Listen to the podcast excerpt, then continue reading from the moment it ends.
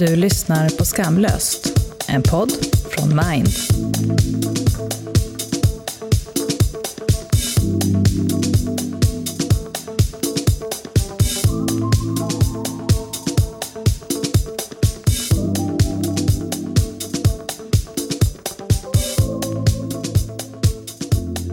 Äntligen är det dags för Skamlöst där vi pratar och släpper all skam. Jag heter Selena Cortez. Och jag heter Saga Beckey, vi är här med Lina Axelsson Kihlblom.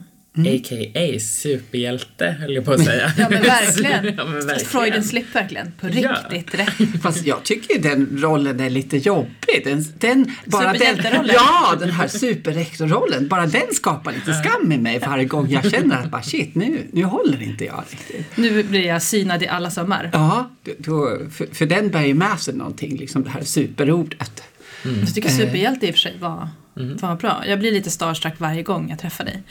Men, eh, men om vi får lägga över presentationen då. Presentera dig själv då. Ja, det blev inte så mycket enklare. Nej, men jag är ju... eh, Ja, men jag är en 46-årig skolmänniska mest. Jag jobbar ju liksom med ledarrektorer, jag är grundskolechef. Eh, så, men sen är jag en... Jag är mamma också. Eh, Jag har eh, två barn, en åttaåring och en nioåring. Och, och jag, är, jag är frånskild och jag brukar vara lite bitter i förorten ibland, brukar jag säga.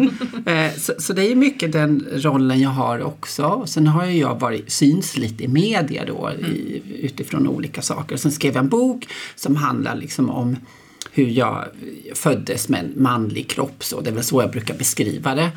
Eh, och hur jag liksom ändrade den bilden och levde mm, i, i den förändringen så att från en tes till en antites och sen komma tillbaka till någonstans mitt emellan när man liksom bara accepterar att ja men så här blev det och så här är det. Och, eh, Så det har varit en, en lång resa men framförallt dagligt så, så är jag eh, yrkesarbetande kvinna, mamma till två barn.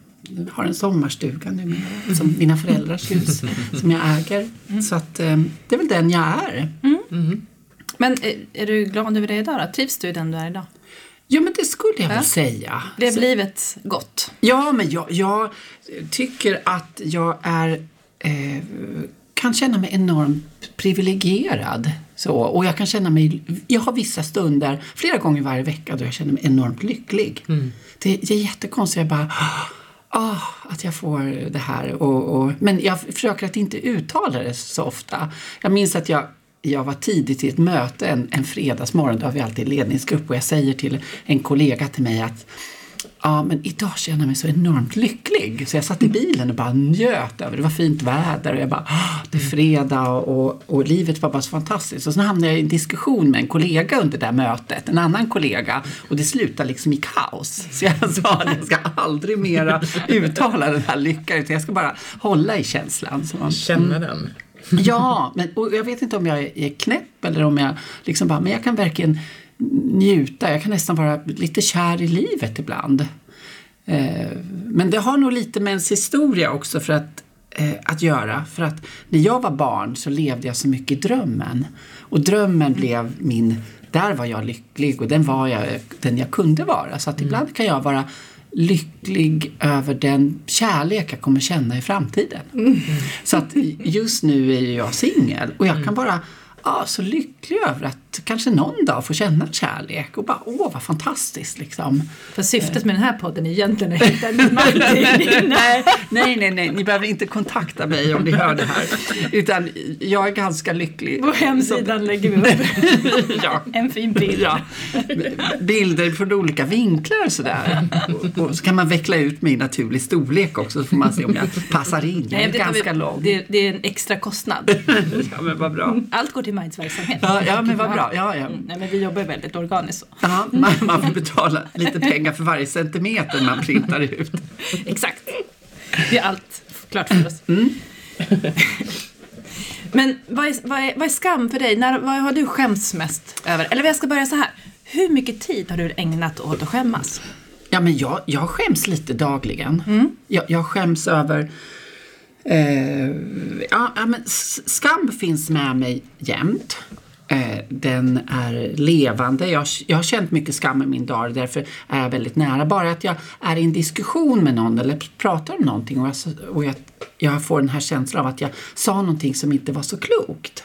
Mm. Eller att det var lite felplacerat eller att jag missuppfattat någonting. Så får jag liksom en liten en våg av skam över att jag inte liksom, jag borde vara lite bättre. Mm. Vad är det, vad är det, vad är det som får ja. Vad är det som får dig att känna så? Ja, men jag vet inte. Det är väl bara den här viljan över att hela tiden vara på topp. Mm. Så det är en sån här vardaglig ja. skam som varje gång man är lite korkad, man, man står lite i vägen eller man gör fel. Jag, jag kan ibland äh, skämmas lite om, om mina barn bråkar i, på ICA liksom. För, för då kan jag tycka att jag borde vara bättre mamma som ska liksom mm. förse så att de ska enas om den här som glasspaketet. Som ska ha barn som inte bråkar. Ja, så, att, så, så, den skammen mm. kan jag. Sen finns det annan skam jag kan, om, om jag blir illa behandlad så kan jag ibland eh, hamna i någon sorts, att jag kan känna ilska men sen kan det övergå i någon sorts förnedringsskam. Och, och, den väcker en vrede i mig och nästan hämndbegär. Och liksom, det kan jag se tillbaka de gånger jag tycker att någon har varit riktigt ful och dum mot mig. Mm. Liksom. Att den, på något sätt så, ilskan håller mig uppe men samtidigt så kan jag få stunder då jag känner att nej, det här skäms jag för. Man, det är den här offerskammen som man kan ha och den är så orättvis och den är så destruktiv. Så det här vardagliga skammen över att inte vara säga lite fel eller vara lite klumpig och sådär. Och, och, ofta kan man pysa den genom att vara lite ironisk eller att man lägger upp innan man ställer den här korkade frågan att nu kanske jag missuppfattar allt men är det så här ni tänker? Mm. Så, så, kan man liksom ventilera den skammen eller, eller att man säger åh vad jag skäms över att jag, det här borde jag kunna. Mm. Då kan man pysa den. Men den här förnedringsskammen, ja men den är jobbig att ta på liksom. Var, när man har gjort bort sig liksom? Nej, men jag tänkte mer förnedringsskammen är ju, jag, jag tänkte mer på eh, som, när jag var 21 så, så var jag tvungen att gå igenom en så här tvångssterilisering. Mm. Och, och den, bara att någon skulle in och skära på min kropp på, runt om kroppsdelar som jag mm. liksom inte ens kunde associera mig själv med. Mm. Det liksom, och att jag skulle in i ett system som tog flera år med läkare som, som ritade på en ibland eller mm. fotograferade en naken eller så var det så här hjälpläkare med som skulle titta och de klämde och det var liksom det var en förnedring mm. som gjorde att jag skämdes och kände enorm skam för att jag hade gått igenom det. Så jag kunde liksom inte prata om det. För att det var en... Det, och jag förstår ibland folk som utsätts för övergrepp. Att även fast man vet att man är ett offer mm. så skäms man för att det har hänt. Mm. Och den skammen är så, åh, den, den, åh vad jag vill att den ska försvinna liksom. Men den, den är så svår. Så att jag brukar försöka göra skillnad på olika sorters skam. Men hur tror du att den skam, för jag är jätteglad att du tog upp just tvångssteriliseringsmomentet. Du pratade om den jag tror att du, jag har hört dig berätta, jag tror att du benämner i din bok också. Ja, det har verkligen precis. berört mig, för det har jag verkligen tänkt på eh, efteråt. Att jag som också har barn och funderar på, hur, är det ett val när det inte är val och mm. har människor i min närhet som inte kan få barn? Och, mm. ja, men att, jag har verkligen funderat på det från olika håll. Och att det behöver också vara en, eller det måste också vara en, en, en sån stor sak eh, som man inte ens kan associera till om man inte har varit med om det själv. Men vad tror du, hur, hur skulle man ha kunnat gjort det här annorlunda? Vad, finns, vad kunde andra ha gjort i de här mötena där din skam, där du hade sluppit känna skam? Finns det någonting? Jag tror att man när man, när man skapar processer i samhället, jag tänker på, på förfarandet, bara när man söker ett jobb eller man, man kommer in i Försäkringskassans system så ska man noga överväga var utsätter man människor för väntan, ibland kanske känslan av förnedring. Mm. Jag tänker ibland vissa kösituationer kan vara jobbiga. Mm. Jag minns första gången jag gick in på en psykiatrisk mottagning och skulle sitta i, i det här väntrummet. Mm. Och det var, det var ett väntrum som var som ett U, så vi alla satt och tittade på varandra. och, och, då, och, jag tänkte bara, åh, det här vill inte jag. Ja, ja men det, det gör vi ju hela dagarna mm. liksom. Och, och, och jag tänker bara på akutmottagningar. Mm. Att helt plötsligt så, så när vi är som sårbarast så ska vi sitta inför andra eller att vi mm. sådär. Så, så, och det kan ju vara förnedrande och förnedring föder skam och hämnd. Men, men det är olika saker liksom. Mm. Mm. Jag tycker det är jätteintressant med alla de här olika typer, att du delar in det i olika typer av skam. Mm. jätte, Jag har aldrig tänkt på det så. Uh, så det är jättefint att du ja. tar upp det.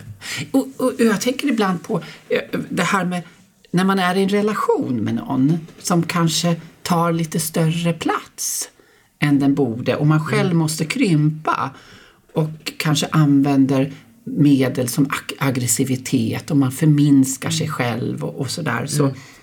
så kan jag tänka att man till sist kan man skämmas för att man är ett offer. Och då blir det som motsägelsefullt på något sätt. Varför skäms man för att man är tillsammans med någon som behandlar en lite illa och att man försöker släta över? Och jag tänker missbrukarrelationen mm. eller bara att, att någon har svårt att hålla humöret mm. och man tisslar och tasslar för att den inte ska få utfall eller någonting annat. Mm. Och så skäms man för någon annan person. Men också så här i relationer utåt. Att man försöker ge en bild av sin relation som den bästa relationen. Nej men vi bråkar inte. Nej. Vi har en perfekt relation. Och så vet ingen annan om. Ja. Det är också en form av skam om man har ett misslyckat förhållande tänker jag. Ja. Och alla dessa röda mattan-bilder på par. Mm. och sen veckan efter bara, vi ska skilja oss. och man tänkte bara, okej, okay. vad, vad, vad, vad jobbigt. Men det där man ju själv vara med. Jag är frånskild mm. och, och, vi liksom levde ju som ett glatt par liksom, mm. fram tills vi bara, nej men nu, nu, nu, tyckte jag att jag hade en väldigt, om man får säga, lycklig skilsmässa. Så vi var jätteöverens. Mm. Men ändå utåt sett så såg det ut på ett sätt. Men, mm. men inåt så var vi, ja, och det där misslyckandets skam kanske. Mm. Det finns ytterligare den. Men det handlar mm. kanske om den här rollen igen. Mm. som man, mm, det ideala. Mm. Så vi skulle nog minska eh, skammen om vi hela tiden hade med en bild av att Nej, men går inte det här så är det okej. Okay. Mm. Verkligen. Tänk om man hade fått höra det i ganska många situationer. Ja. Testa det här, men funkar det inte så gör det inget. Nej, och, och jag ser nu som... Eh, jag är grundskolechef i, i, en kommun och vi har just nu Skolinspektionen på besök. Mm. Och jag har skrivit en bok då om, om resultatuppföljning. Mm. Jag har varit på Finansdepartementet och, och, och, och det här med förra regeringen och jag har liksom få, få föreläsa i resultatuppföljning. Och jag vet nu att de kommer hitta liksom brister i vårat sätt att följa upp resultat. Mm. Och då kan jag känna så här, oj, det här jag måste liksom bearbeta den här bilden för mig själv att ja men det, det är väl okej. Okay. Vi får feedback. Mm. De har en annan bild av hur saker ska göras mot min egen. Eh, och att det måste liksom få, få vara lite okej. Okay. Fast just den här första känslan är mm. skam, eh, misslyckande eh, och att jag kommer få skämmas. Och sen den känslan föder ju också liksom att man får inre bilder av hur det kommer bli. Jag kommer få sparken, jag får sälja mm. lägenheten och, och bar, barnen är trötta på att bo i tält. Liksom, eller, det är väldigt kallt. ja, det blir kallt så. Och jag får skämmas som den misslyckade grundskolechefen. Men, men sen så får man hejda sig lite och säga att nej, men det blir nog bra. Ja, men jag tänker så här, om man får kritik att man hela tiden går i försvarsställning direkt. Ja. Och det blir ju, man går i den på grund av just skamkänslor. Mm. Man bara, nej, nej, nej, man, inte jag, inte jag. Istället för bara, oj, ja men ja, ja, det var lite fel där. Ja. Typ så. Och ta till sig det istället. Men jag tänker inom teater och film. När man får den här kritiken, hur, hur mottar man den? Men Saga har bara fått bra kritik. ja. I Guldbagge. Nej men jag vet inte. Jag har nog blivit... Jag har nog lärt mig att ta kritik på ett väldigt bra sätt. Jag tror inte att jag var så bra på att ta kritik innan, rent allmänt i mitt liv. Men att det är någonting, jag ser kritik som en tillgång idag. Ja. Som ett sätt för mig att bli bättre på det jag gör. Och självklart då konstruktiv kritik. Ja. Um, men att jag ser det som en tillgång. Det är klart att jag vill ha kritik så att jag kan utvecklas och bli bättre. Um, Att jag har liksom släppt på det. Jag går inte i försvarsställning om jag får någonting. Mm. Om jag inte tycker det är berättigat att jag ska Mm. vara det.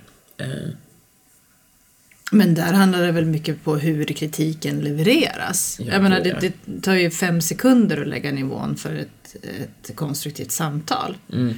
Eller motsatsen. Mm. Ja. Det är inte kritiken i sig alltid som det är fel på. Ibland kan det vara hur det skrivs eller sägs ja, gud ja. Mm. Det tänker jag.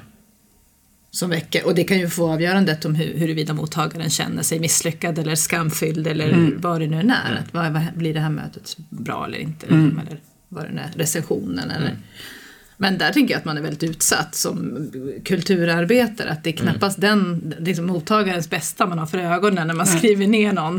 Nej men det kan ju bli så att man kan få tio bra recensioner så kommer det en dålig. Och det är ändå den dåliga. Ja. Som sitter där. Ja men som Ja. sitter där. Mm, fan, alltså.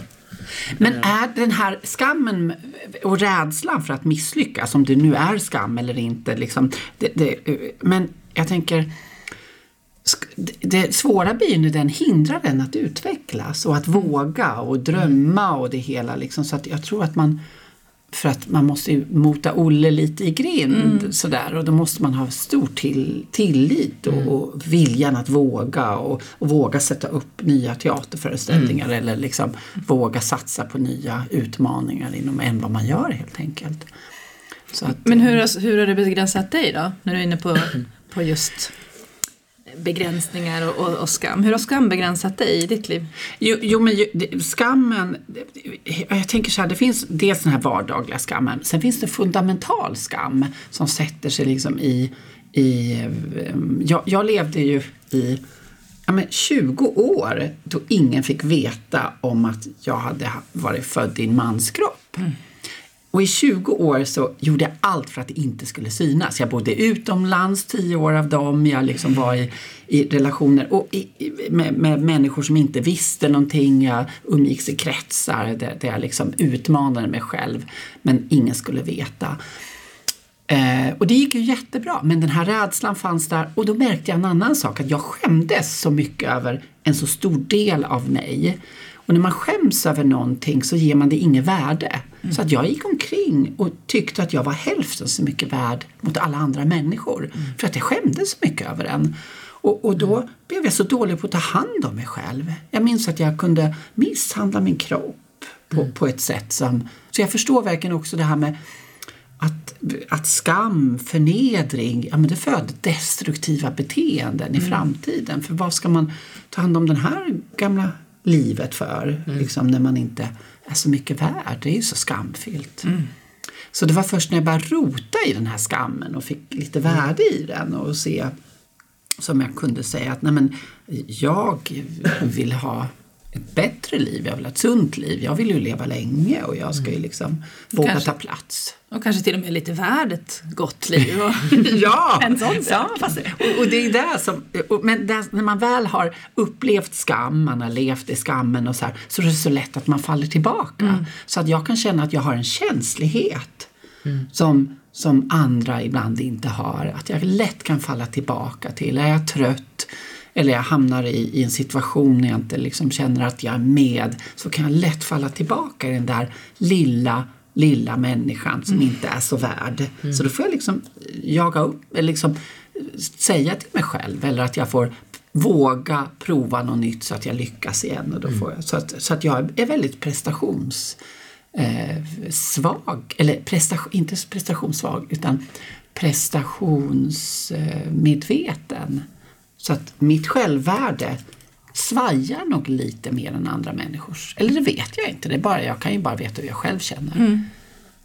vad, vad, var, vad var anledningen till, till att du vågade, eller vågade, men att du började rota i skammen? Så att nu räcker det, jag tänker inte ljuga mer. Eh. Hur hittade du modet?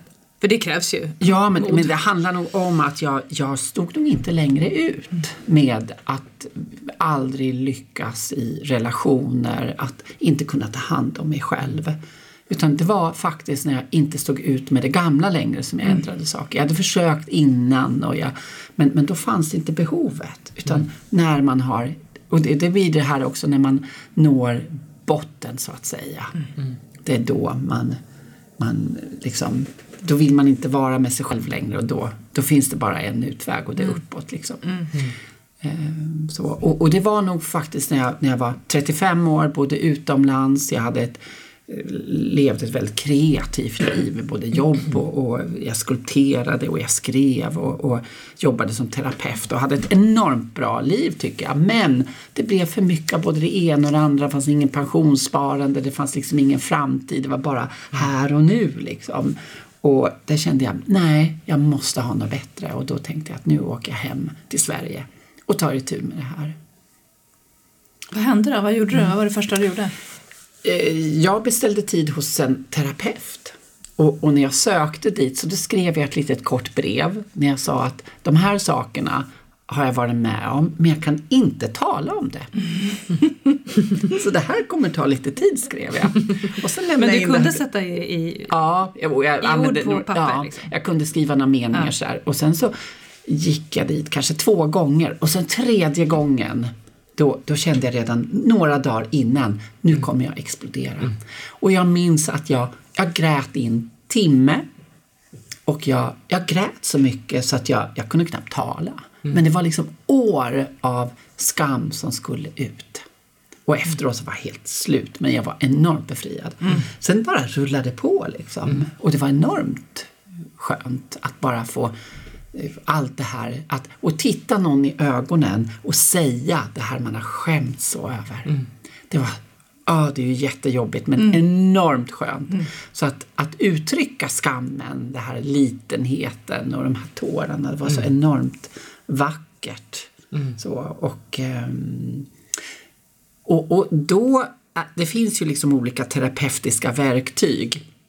Och ett är ju när man får vara den vuxna jaget och så får man gå tillbaka och prata med lilla barnets person, liksom den man var då. Så att man, man egentligen omskapar erfarenheter man har, att man var med och höll handen och så här. Det var så enormt vackert liksom det där. Det var, var väl kanske nästan det två år jag, jag höll på att gå där. Och, ehm, så. så det var en enormt vacker resa som jag kan rekommendera. Liksom. Kliv in i skammen, men innan man har nått botten så kanske man måste eh, man, ibland måste man nå dit. Man ska inte vara rädd för den. Men sen är det viktigt att man... Hur var det att komma tillbaks? Hit till Sverige sen då?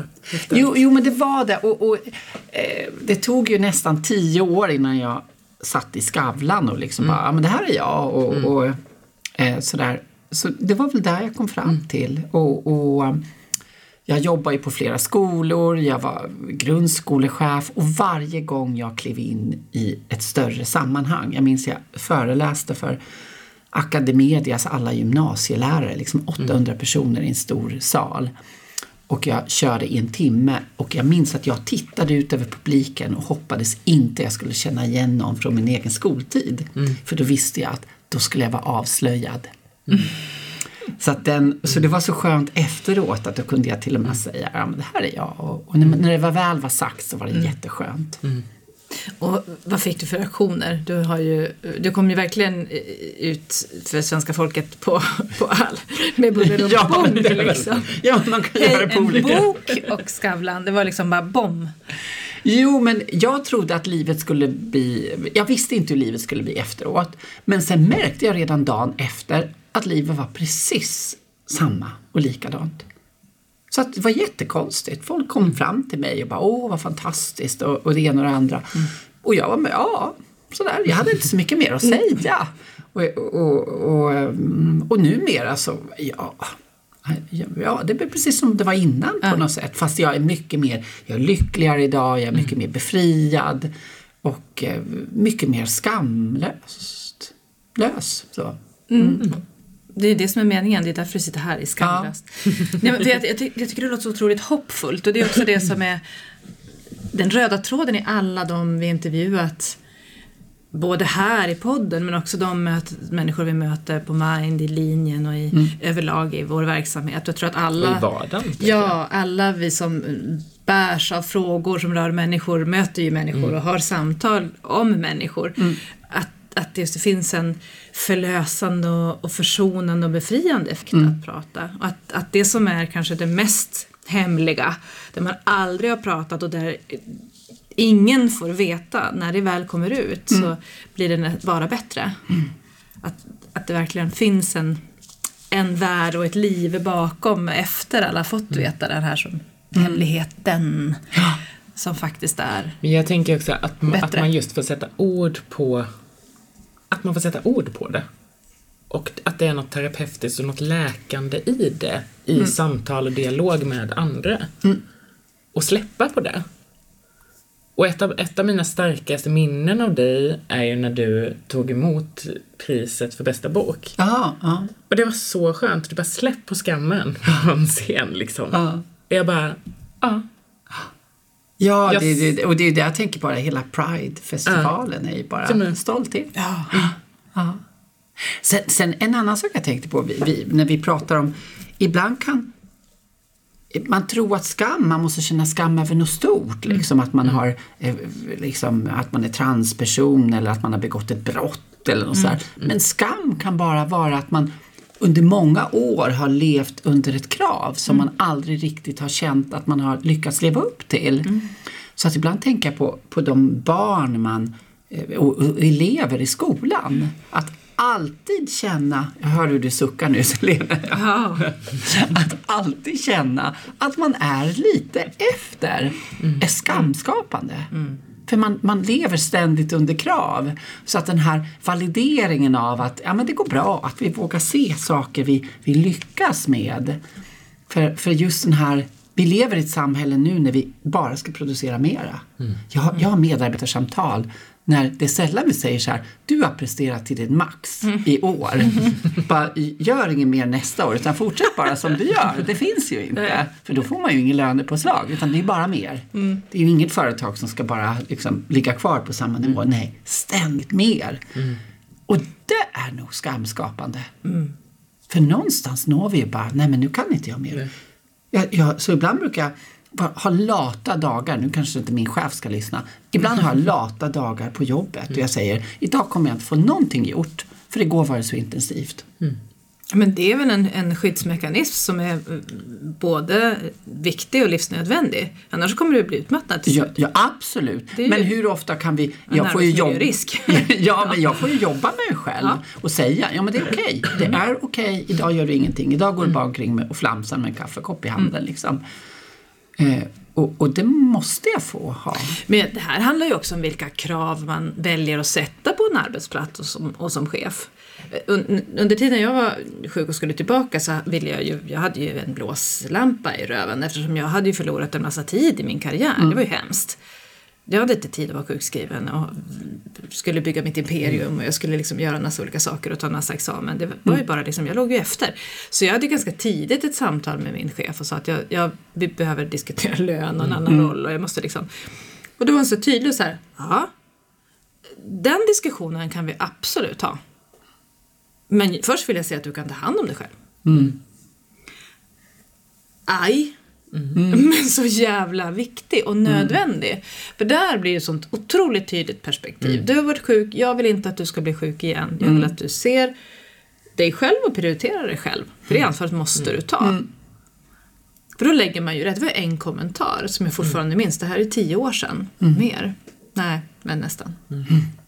Så det gäller ju också, vad är det för något vi skapar? Hur, och då är vi inne på nästa, hur reducerar vi skam? Hur sätter vi, hur sätter vi rätt krav? Och du var inne på förut att förstå den, det system som de här personerna befinner sig i, om man är i kö eller liksom, vad, vad är det för något?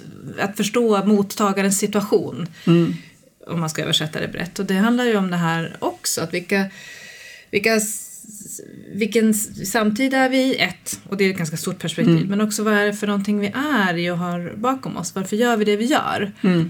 Och att kanske som medmänniska hjälpa till att bryta ner det och ifrågasätta på ett, ett schysst sätt för att också få personen att sätta perspek- få perspektiv men också sätta fokus på andra saker. Du är inte den bästa medarbetaren för att du fuskjobbar Nej. på kvällstid utan du, vad du skapar här är en ganska dålig arbetsmiljö för att alla andra tycker att de ligger efter. Du ställer, skapar, eller till exempel, du skapar krav som ingen kan uppnå. Eller, Det är inte bäst att jobba snabbt eller att jobba jättemycket och aldrig ta pauser. Det är inte det som är, det är inte den som vinner. Ja, men jag bara, tänk, är ni med på tanken? Ja. Och, och, och det jag tänker där som, jag, jag tycker, jag går tillbaka till Saga sa tidigare, att få sätta ord på känslorna och skammen. För att vi vet inte när an, vi kan aldrig veta vad andra känner. Däremot att vi kanske hela tiden validerar känslor. Så att om någon vill skriva e-mail 12 på natten och skicka till sina kollegor då får man kanske validera och säga så här, du, när du skickar de här så kan ju folk uppfatta det liksom som att vi andra inte jobbar lika mycket som dig, bara så du vet det. Men jag kommer inte liksom falla i den så, utan jag måste liksom ta hand om mitt. Så, så att man bara hela tiden bara validerar och, och Ehm, och det där glömmer vi bort i, Ja, i, ja, i stressen. Att nej men kan vi inte bara ställa oss i kö nu bara? Och göra lite som vi ska och, och sköta oss. Och, Och bara jobba och, lite. Ja, Eller bara göra det. ja, vi har nya mål nu. Vi ska öka produktionen och vi ska det ena och det andra. Mm. kan känna efter på fredag sen efter 17. Ja, Kan ni gå hem och känna efter. Jo, och, och, och det tänker jag väl också på att någonting som den här grundskammen, för, för det, jag tänker så här, när vi växer upp som barn, vi lever med vuxna, vuxna vill alltid att barnen ska utvecklas och bli självständiga och duktiga, framgångsrika. Så att barn le, liksom har en period där man hela tiden ställs mot högre krav. Det är inte så att man, ja men du är sju nu, vi kan väl stanna i sjuårsutvecklingen en tid och bara njuta av den. Nej, det gör vi ju inte. Utan, eller när du vill utvecklas, så får du ta det steget. Utan vi är ju alltid, det ska vara lite svårare jämt. Eh, vad vill jag komma med det här? Jo, men att då... Eh, ja, vad vill jag säga med det här? Jag var inne på någon tråd för jag såg massor med inre bilder. Nej men det blev så jäkla intressant så jag såg dem också. Jag hade ingen aning om att du skulle gå. Jag bara satt och lyssnade. Nej men det var någonting med ehm, eh, Jo med barnet som ska bli vuxen eh, sen att vi eh, vid kravställningar och sådär att vi, ja, jag, jag får återkomma till den här tråden. den, håll ja, vi håll den, den. håll den. Och, och vi, vi, jag tänker på något annat en stund. Ja. Ja. Men det, Men jag tänker liksom så här, och bara utvecklingen liksom, om man jämför nu med tio år sedan liksom, att idag ska man redan, man ska veta hur ens framtid ser ut redan i jättetidig ålder. Mm. Alltså det är så här redan från gymnasiet, då ska du veta vad du vill bli. Och den skammen över att inte veta vad man Ja. vill bli, den kände jag jättemycket. Jag visste inte vad jag vill. Jag bara, nej men jag vet inte ens vad jag vill äta till middag. Typ, På den nivån. Och så var det ända långt in. Så är det för mig fortfarande idag. Folk bara, ah, men vad jobbar du? Eller så här, vad, vad har du på gång nu? Jag bara, jag vet inte vad jag ska äta till middag. Eller jag vet inte vad jag, vad jag gör nästa vecka. Och det är också en sån här stress och en skam att jag inte vet det. Jag vet inte vad jag vill av mitt liv. Eh, och jag är ganska öppen med att jag inte vet. Ja. Eller så här. Jag vet inte vad jag vill komma med den heller. Men det låter väldigt befriande. Ja men det är ju befriande Ja. faktiskt. men det är ju normbrytande kan jag tänka. Eh, mm. Att verkligen inte ha en tydlig... och Jag tycker det är ganska skönt att höra någon som inte måste hela tiden springa. Ja men för så här, folk blir också chockade. De bara, eller jag tror, jag tror att de också känner att det är en befrielse om jag säger att jag inte riktigt vet. De bara, ja, nej man kanske inte behöver bestämma sig riktigt. Eller så här. Nej. Och då, Eller så, det som är befriande det är väl att man, man kanske måste välja vissa områ- områden i livet där man inte kan vara planerad och eh, för det jag hör dig säga det är att när det kommer till mat och vad du jobbar med så har inte du någon plan. Men sen har du ju andra planer. Ja. Liksom. Ja. Så, och då, så kan jag känna också, mina barn kan ju ibland säga när jag lagar mat att vi åt det där till lunch idag på skolan och jag blir bara så här, ja och jag bryr mig inte. Nej, för jag, jag kan inte liksom sitta, alltså jag har så mycket annat i mitt liv så jag kan inte hålla reda på om de åt falukorv. nej. I, i så här. Och, och jag tänker, mm, ja. Så att jag bara, nej men det struntar jag i. Det här, den här kan inte jag ta på mig. Den kan jag inte liksom. Eller ibland kan jag ha lite skämmas lite för att jag inte är sundare än vad jag är. Att det här halvfabrikaten, det blir lite pasta för många dagar i veckan och att fisken, ja det blir fiskpinnar. Så. Med fiskessens. Nej, men men det är nog fisk i känns det som. Så, så ja, man får nog välja lite. Och det är väl det som är befriande med det du säger. Ja, men det, för jag tänker så här, ja men det som du säger liksom det här, ja men som att man inte är tillräckligt sund eller man inte vet, alltså så här, men, har, inte- är inte alla så? Har inte alla den? Så Ja. alla har väl sina så här grejer där de är lite slappare, eller så här. Ja, men absolut. Men att vi känner onödig skam inför de grejerna kanske. Ja men idag lever vi i ett samhälle som är så extremt fyllt av så många olika sorters krav. Jag menar, du, ni har varit inne på hur många saker som helst på en och en halv minut. Att man ska vara lite sundare, man ska laga bra mat, va, Ja. lagar vi samma mat som på skolan, få barnen liksom nyttig sak och vart är fiskjäveln fångad någonstans. Ja men så här, och har vi matat surdegen idag och är det ekologiskt? Och, jag menar det, det slutar ju aldrig. Nej. Har du tränat? Har du tagit hand om dig? Har du liksom, hur, hur bra är du i sängen? Hur mycket ligger du? Jag menar, det, det tar ju fan aldrig slut. Nej. Hur mycket har du presterat på jobbet? Och det som är så spännande är ju att du är en fantastisk yrkeskarriär. Och ändå så är det ju spännande att höra dig sitta och säga så här, men gud, har jag, är det här, liksom, kommer jag bli synad nu? Kommer allting falla? När det är så här, de upptäcker sanningen. Att, jag tror att det, jag känner igen mig i det, men jag se- känner också igen hur andra pratar om samma sak. Jag har träffat människor som är liksom de mest begåvade personer som jag har träffat någonsin. Som har samma tvivel. Att när som helst kommer jag bli avslöjad. Det här är bara en fasad. Ja, liksom. och att man chansar lite ibland. Ja, visst. Och så ja. skäms de jättemycket. Jag, jag har suttit med nu två år i Skolkommissionen och då sitter vi ju, jag satt den här veckan, två heldagar. Vi började klockan nio och höll på till åtta på kvällen. Elva timmar och det är ständig förhandling. 450 sidor. Och sen dag två börjar vi nio och höll på till, eller åtta börjar vi då höll på till 16. Och bara förhandling, ena PMet efter det andra. Och då ska man säga kloka saker om saker. Bara finansieringssystem, man ska prata om det ena och det andra. Och, och, ah, och, och då är det varannan gång så tänker jag så här, nej men folk förstod inte ens vad jag sa nu kanske. Men folk nickar eller bara, de går vidare. Och man bara, ja, men, jag, att jag bara, den här bekräftelsejanken man blir. Men en sak jag kom på utifrån det här vi pratar om nu. Tänk om man skulle lista alla saker som man borde i livet.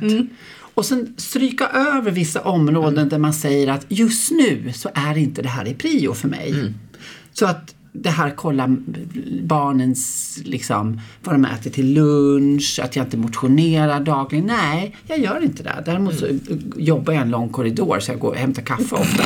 Jo men det, det är en tröst. Ja, verkligen. Vardagsmotion säger Ja, jag. ja men och då tänker jag så här att vi kan stryka ut vissa måsten-områden. Ja, men ska vi, vill du göra listan nu eller? nej, nej, vi kanske ska ha det här och då kan man säga så här, nej men nu- och just det här med, kommer till de här sakerna man inte pratar om, att man ska vara bra i sängen, man ska vara snygg, Ja. man ska vara smal eh, och man, man ska liksom ha färg, färgat ut växten på håret. Bara, oj, när ska man få tid med det? Att alla de här måsten, att man bara kan säga, nej men nu, nu har jag en, en dålig säng en månad, så om det skulle Nu behövas. tänker jag inte ligga. ja, eller att man, nu får jag jag göra det så blir det halvdant. Ja, nu, nu får jag vara halvfet. Ja. Tills jag känner att jag inte står ut längre. Men så får det väl Det är som vara. botten. Ja, det vi sa. Ja, men det, jo, men ibland måste man nog nå botten. Ja, men det tror jag absolut. Och Jag tycker det känns befriande när vi pratar om det på det sättet. Det funderar jag direkt på vad jag kan välja bort här. Ja men jag tänkte så, man får väl färga håret och ligga samtidigt. Ifall man, nej men alltså att man, Men gud, blir inte, blir inte det här att- nej men det ska vi hinna med. ja, men du motionerar ju också. Ja, men så här. Du kan ju ta lite intravenös dropp också. Så- ja, du äter det också. Eller så bara stryker vi några saker Ja. från listan den Ja. veckan. Så slipper vi stressa på Ja. också liksom. Men, men där är så skillnad me- mellan måsten och det man vill. Jag hade en period när jag när jag hade fyllt 18 år, livet skulle bara explodera. Jag bodde på landet hos mina föräldrar och sen sjöng jag i kör och jag hade sånglektioner och sen på gymnasiet och allt det här. Samtidigt som jag, hade, jag visste vad jag skulle göra liksom. Jag skulle ut i världen och jag skulle ju genomgå det här. Och då hade jag sånglektioner och då hade jag en elorgel i min, i min bil. Så att när I jag din kö- bil? Ja, så att när jag körde de här halvtimmen hem, då satt jag och tog ackord och tränade skalor i bilen. Och, och jag minns alltid jag tänkte om, om jag skulle krocka.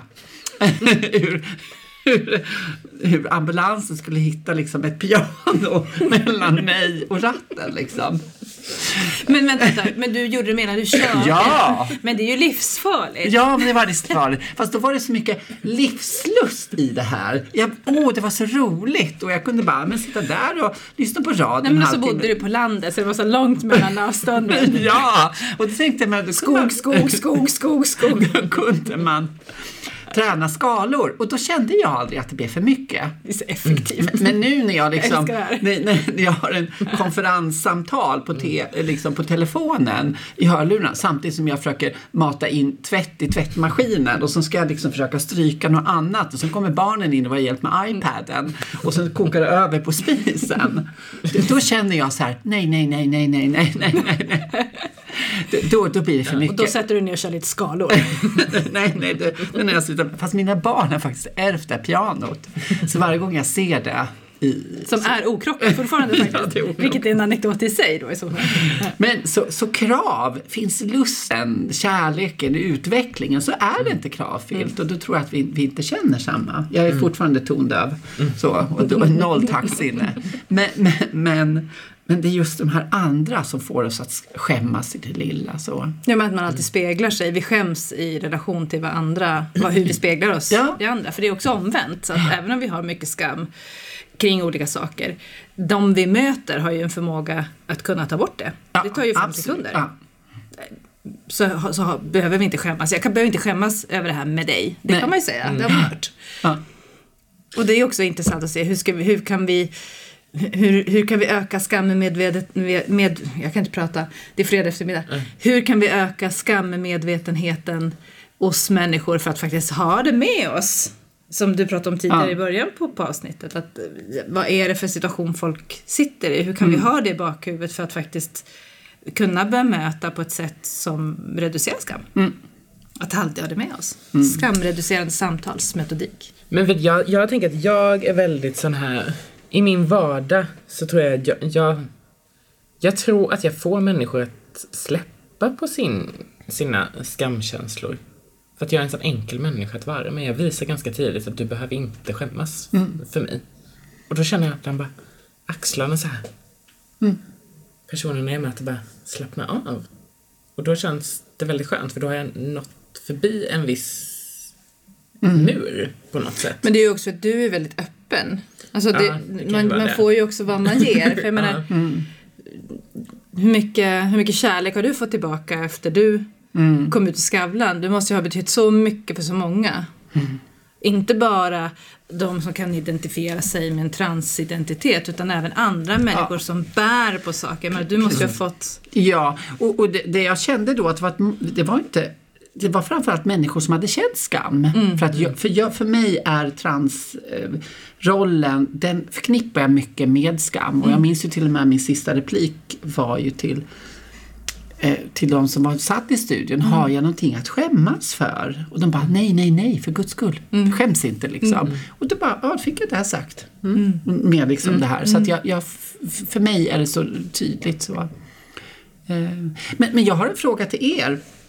Om man skulle skapa ett samhälle som var mindre eh, skamskapande just när det kommer till prestation, utveckling, skulle människor sluta utvecklas? För det vi pratar om nu lite, det handlar ju om att man hela tiden man är någonting fast man har en, en bild dit man ska eller borde vara. Så att man lever i ständig diskrepans mellan det man är och det man borde vara. Att vi skulle nöjdförklara oss mycket mera. Men skulle samhället sluta utvecklas då? Skulle vi sluta utvecklas som individer om vi bara liksom tränade oss på att säga men det här är okej. Det här är okej, vi, vi är nöjda nu för i år. Vi, vi, eh, jag tycker de sista tre månaderna nu så utvecklas vi inget mer. Utan vi, att, vi, att vi vågar säga det. För man kan inte sluta utvecklas. Nej men jag tror nog att om man släpper på vissa så här typ men det finns ju normer som är negativa tänker jag. Släpper vi på de här sakerna som skapar skam så kan vi lägga fokus på att utvecklas på de positiva, de grejerna vi ska utvecklas, istället för att hålla tillbaks. Ja. För jag höll ju tillbaks hela min identitet ända fram till 19 års ålder. Ja. För att jag skämdes, för att jag var rädd, att jag var liksom... Och sen, tänk vad mycket tid jag hade kunnat lägga på studier, på andra grejer, att utvecklas på andra sätt än att skada mig själv eller må dåligt. Så släpp på den och lägg fokus på bra grejer, tänker jag. Jag är inne på samma linje. Det är en skitintressant fråga verkligen för att det, det driver oss också framåt. Men vad, jag tänker att skam, idag har vi skam inför så många saker som faktiskt hindrar oss mer. Eh, eftersom norm, normen blir smalare och smalare, inte bara vad gäller identitet Nej. utan också vad vi ska göra, hur vi ska vara. Alltså normen, ut. ja Mm. visst, det blir så likriktad. Och, och i det eh, i det går man ofta vilse, för är man då klarar man inte, är man inte född inom den normen så, så kommer du att lida. Jag, menar, jag jobbar med psykisk ohälsa dagarna i ända och möter människor som har extremt mycket skam kring det och inte vågar berätta, vilket gör att de inte får hjälp i tid. Vilket gör att de ibland får så starka självmordstankar att de faktiskt lyckas med, med att ta ett självmord och, och ta livet av sig då är skam, när skam är, är när bördan, när man skäms så mycket för hur man känner blir så stark att det är enklare att ta sitt liv än att berätta, då, då, är, då är det någonting annat som händer. Eh, För jag tänker att de gånger som, när jag har känt mig pressad till exempel och haft saker som jag känner, gud jag, jag står still i någonting här och vill liksom pressa det framåt. Eh, Och när jag har släppt det och tänkt okej det här får ligga och mogna ett tag, då kommer det någonting. Jag tror inte att vi kan sluta utvecklas, jag tror att vårt psyke snurrar ändå, men ibland begränsar vi utvecklingstakten och möjligheten för att vi fastnar i strukturer som, som kanske kan vara orsakade av skam, men inte behöver. Det kan vara andra saker, stress, det kan ju vara en massa olika saker som med det. Och då behöver vi också in att vi börjar skämmas för Ja men jag tänker så här, det är typ när jag när jag släpper på min så här min prestation eller så här det, då släpper det. Det är då jag tar mig vidare på något sätt. När du bestämmer dig för att inte utvecklas, nej, inte pressa fram utvecklingen. Inte för, Då- ja, det är då Mm, det kommer kommer, något. typ. Ja. Eh, att Ja. man ska inte försöka pressa fram någonting förrän det har mognat. Nej. Och, och det var där jag, precis, jätteklokt, för det var precis det jag tänkte på att när man, man utvecklas ju ändå, men för den här, vi, vi, kanske gå tillbaka till lite det jag försökte säga tidigare om att barnet, vi hela tiden höjer ribban lite så att de ska leva i det här vakuumet, i bristen, för det är då vi tror att vi utvecklas. Fast om vi säger så att du är helt okej som du är nu och vi övar oss på att känna nöjdkänsla, då kommer ju någon sorts mättnad av att känna sig nöjd. Ja, men nu är jag ju nöjd. Nu vill ju jag prova något ytterligare. Så att jag tror den här... Vi kanske måste öva oss i att känna oss nöjda. För då kommer ändå en utveckling. Men jag tror att oavsett, om vi tar dina eller barn som exempel och dina barn eller mina Ja. barn. Om jag går hem och liksom lägger allt fokus på att, att få dem bara känna mig nöjda så tror jag att jag gör dem känna sig nöjda. Jag tror att jag gör dem en jättetjänst. För de kommer att leva i ett samhälle där de kommer att ha en massa krav från en miljon olika håll som inte jag kan påverka. Och då kanske det är viktigt att de har en instans där de bara, för guds skull, utvecklas inte mer nu. Nu är vi stilla. Det är min tanke.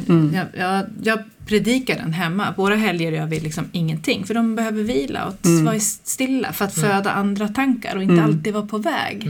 Men då äter ni ekologiskt och motionerar. Nej, men det har jag strukit, det har, det har strukit på min lista. Ja, ja, men vad bra. Då, då, men det ska jag också göra. Jag ska göra den här, inte meny, jag ska Nej. inte ha menyn Nej. på kylskåpet Nej. utan jag ska ha, de här områdena skiter vi i. Så, ja, Nej, men jag har bara bestämt att på helger så gör vi ingenting och de tycker ibland att jag är jättetråkig och att jag, jag känner också själv att jag kan vara ganska tråkig. Men jag känner också att jag behöver det om man jobbar jättehårt och det är enda gången vi ses. Jag har ingen lust att hänga i någon park. Nej. Vi kan göra andra saker tillsammans. Det betyder inte att vi inte är med varandra utan Nej. att jag verkligen vill vara med dig. Du behöver också vila. Du behöver, din hjärna behöver vara fri från intryck en stund. Eh, och jag tror att, att de bråkar på mig mycket men jag hoppas att, och tror att de kommer att vara tacksamma när de blir större. För jag lär dem att vila, ser jag det som. Men jag För, tänker, för det upptäckte jag faktiskt att jag inte kunde. När jag blev sjuk så kunde jag inte vila. Det tog tre år innan jag kunde vila. Så jag lär mina barn att vila. Då, då tänker jag att det, det blir kravlöst. De behöver förstå att de behöver ta bort krav. För det tror jag är ett verktyg som de behöver ha med sig i framtiden. Filosofiskt va? Ja. men jag tänker också att den här listan skiftar i mitt liv. Men det Ja, men måste den göra. ja, men alltså att, Behoven ändras ju. Ja men, ja, men det gör Ja. det ju. Alltså ena veckan, eller så här, men, i två månader nu, då kanske jag lägger fokus på att äta jättenyttigt och träna för att jag känner att min kropp är i behov av det. Jag bearbetar saker när jag tränar och jag tycker det är sjukt roligt att laga mat och jag har tiden att faktiskt lägga Mm. jättemycket tid på mat. Då gör jag det och sen kanske jag är en men så en vecka bara, nu, är jag, nu behöver jag inspiration. Då ligger jag och kollar på tv-serier en hel vecka och bara släpper på allt, allt ansvar. Jag bara, nu, nu är det här min, det är min tv-vecka. Och nu, fan den som... eh, ger- Den som ringer mig nu. Ja, men den som skammar mig på det liksom. Bara, nej du, nu är det min veck- tv-vecka. Men just att man får, att man får skifta och ändra sitt schema. Mm. Att inte det behöver vara så fast och fixt som eh, ett schema. Men jag kan knappt koncentrera mig nu på vad ni säger för i min hjärna så, så här, går den här listan fram och tillbaka nu. Att jag stryker saker. Det är jättebra. Så, så det är väl en, ja. Men Lina, har vi glömt någonting? Eh, vill du säga något annat kring skam innan vi avrundar? Eh, det kommer jag komma på senare. Men det, det är någonting som jag tänker också att jag har ju i mitt liv, de här 20 åren när jag inte berättade för någon om vem jag egentligen var, så skämdes ju jag för min egen skam. Så, så det var, ibland blir det ju dubbelsaltometaler så liksom. Och, och den är ju jättekonstig. Hur kan jag skämmas för att jag har skäms så över mig själv. Liksom. Så då, då, då, liksom jag, jag visade ju upp en fasad av att vara väldigt kompetent och framåt och, och det här fast jag egentligen skämdes jättemycket för mig själv. Eh, och, och sen så, det, det som är sorgligt och som man får öva sig på ständigt det är att man blir bra på att känna de känslor man har övat sig på att känna. Det är väl därför jag liksom återkommer igen till att vi kanske måste öva nöjdhet. Vi måste öva vila. Att vara uttråkade tror jag kanske är ganska bra känsla för det kan ju föda en viss sorts frustration som ger en kreativitet och det är väl där kanske som ska föda utveckling och inte måstet på något sätt. Så därför tror jag att vila så pass länge tills man föder kreativiteten. Så det tror jag är en fantastisk... eh, Ja. Och, och det känner jag att i min vardag är så svårt att få tid att läsa böcker. Men åker jag bort på semester i två veckor så tar det bara tre dagar. Så hittar jag någon så här, du vet de här gratisbokhyllorna. Så, så ska jag hitta en så här tysk kärleksroman som jag bara, åh den här måste jag läsa. Och det bara, åh vad romantiskt och härligt. Så, och, och då, ja. Så, eh, nej men skam den, den bär jag med mig och det tror jag många gör.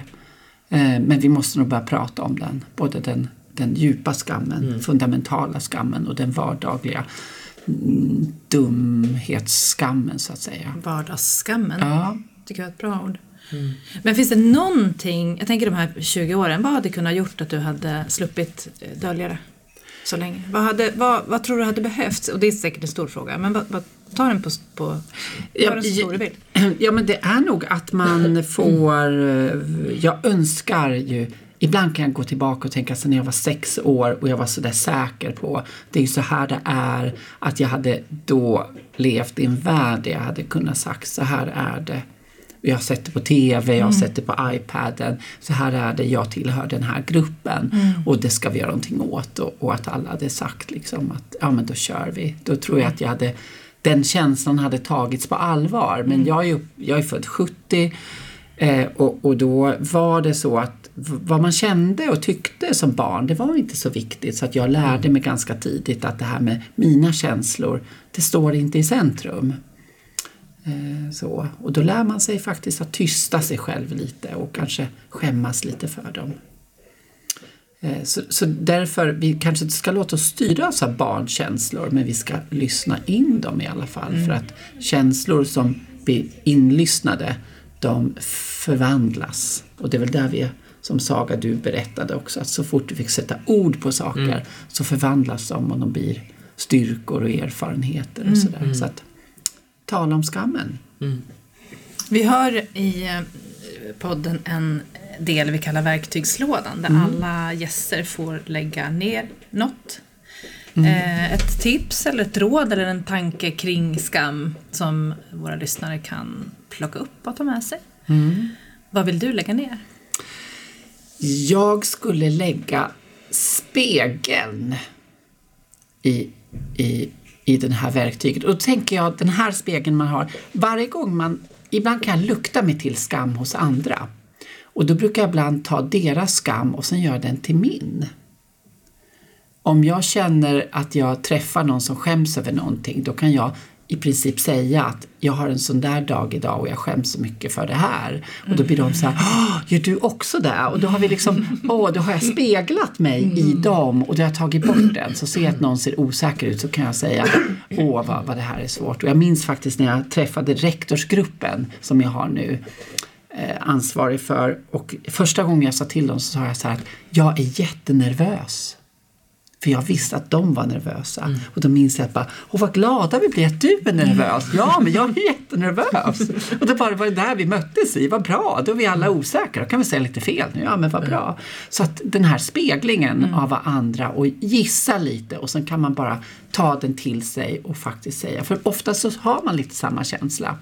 Men det är ett sätt att, att validera. Så det brukar jag säga, att skapa, ja, så, så spegeln. Fantastiskt, jag ska använda den direkt. Aj, gud. Ja, Ja. jättefint.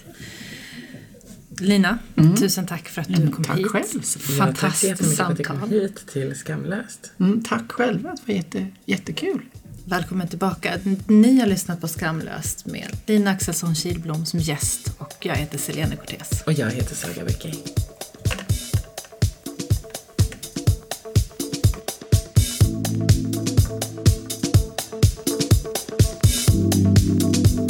Du har lyssnat på Skamlöst. Vad är skam för dig? Berätta på Mind Forum. Gå in på forum.mind.se.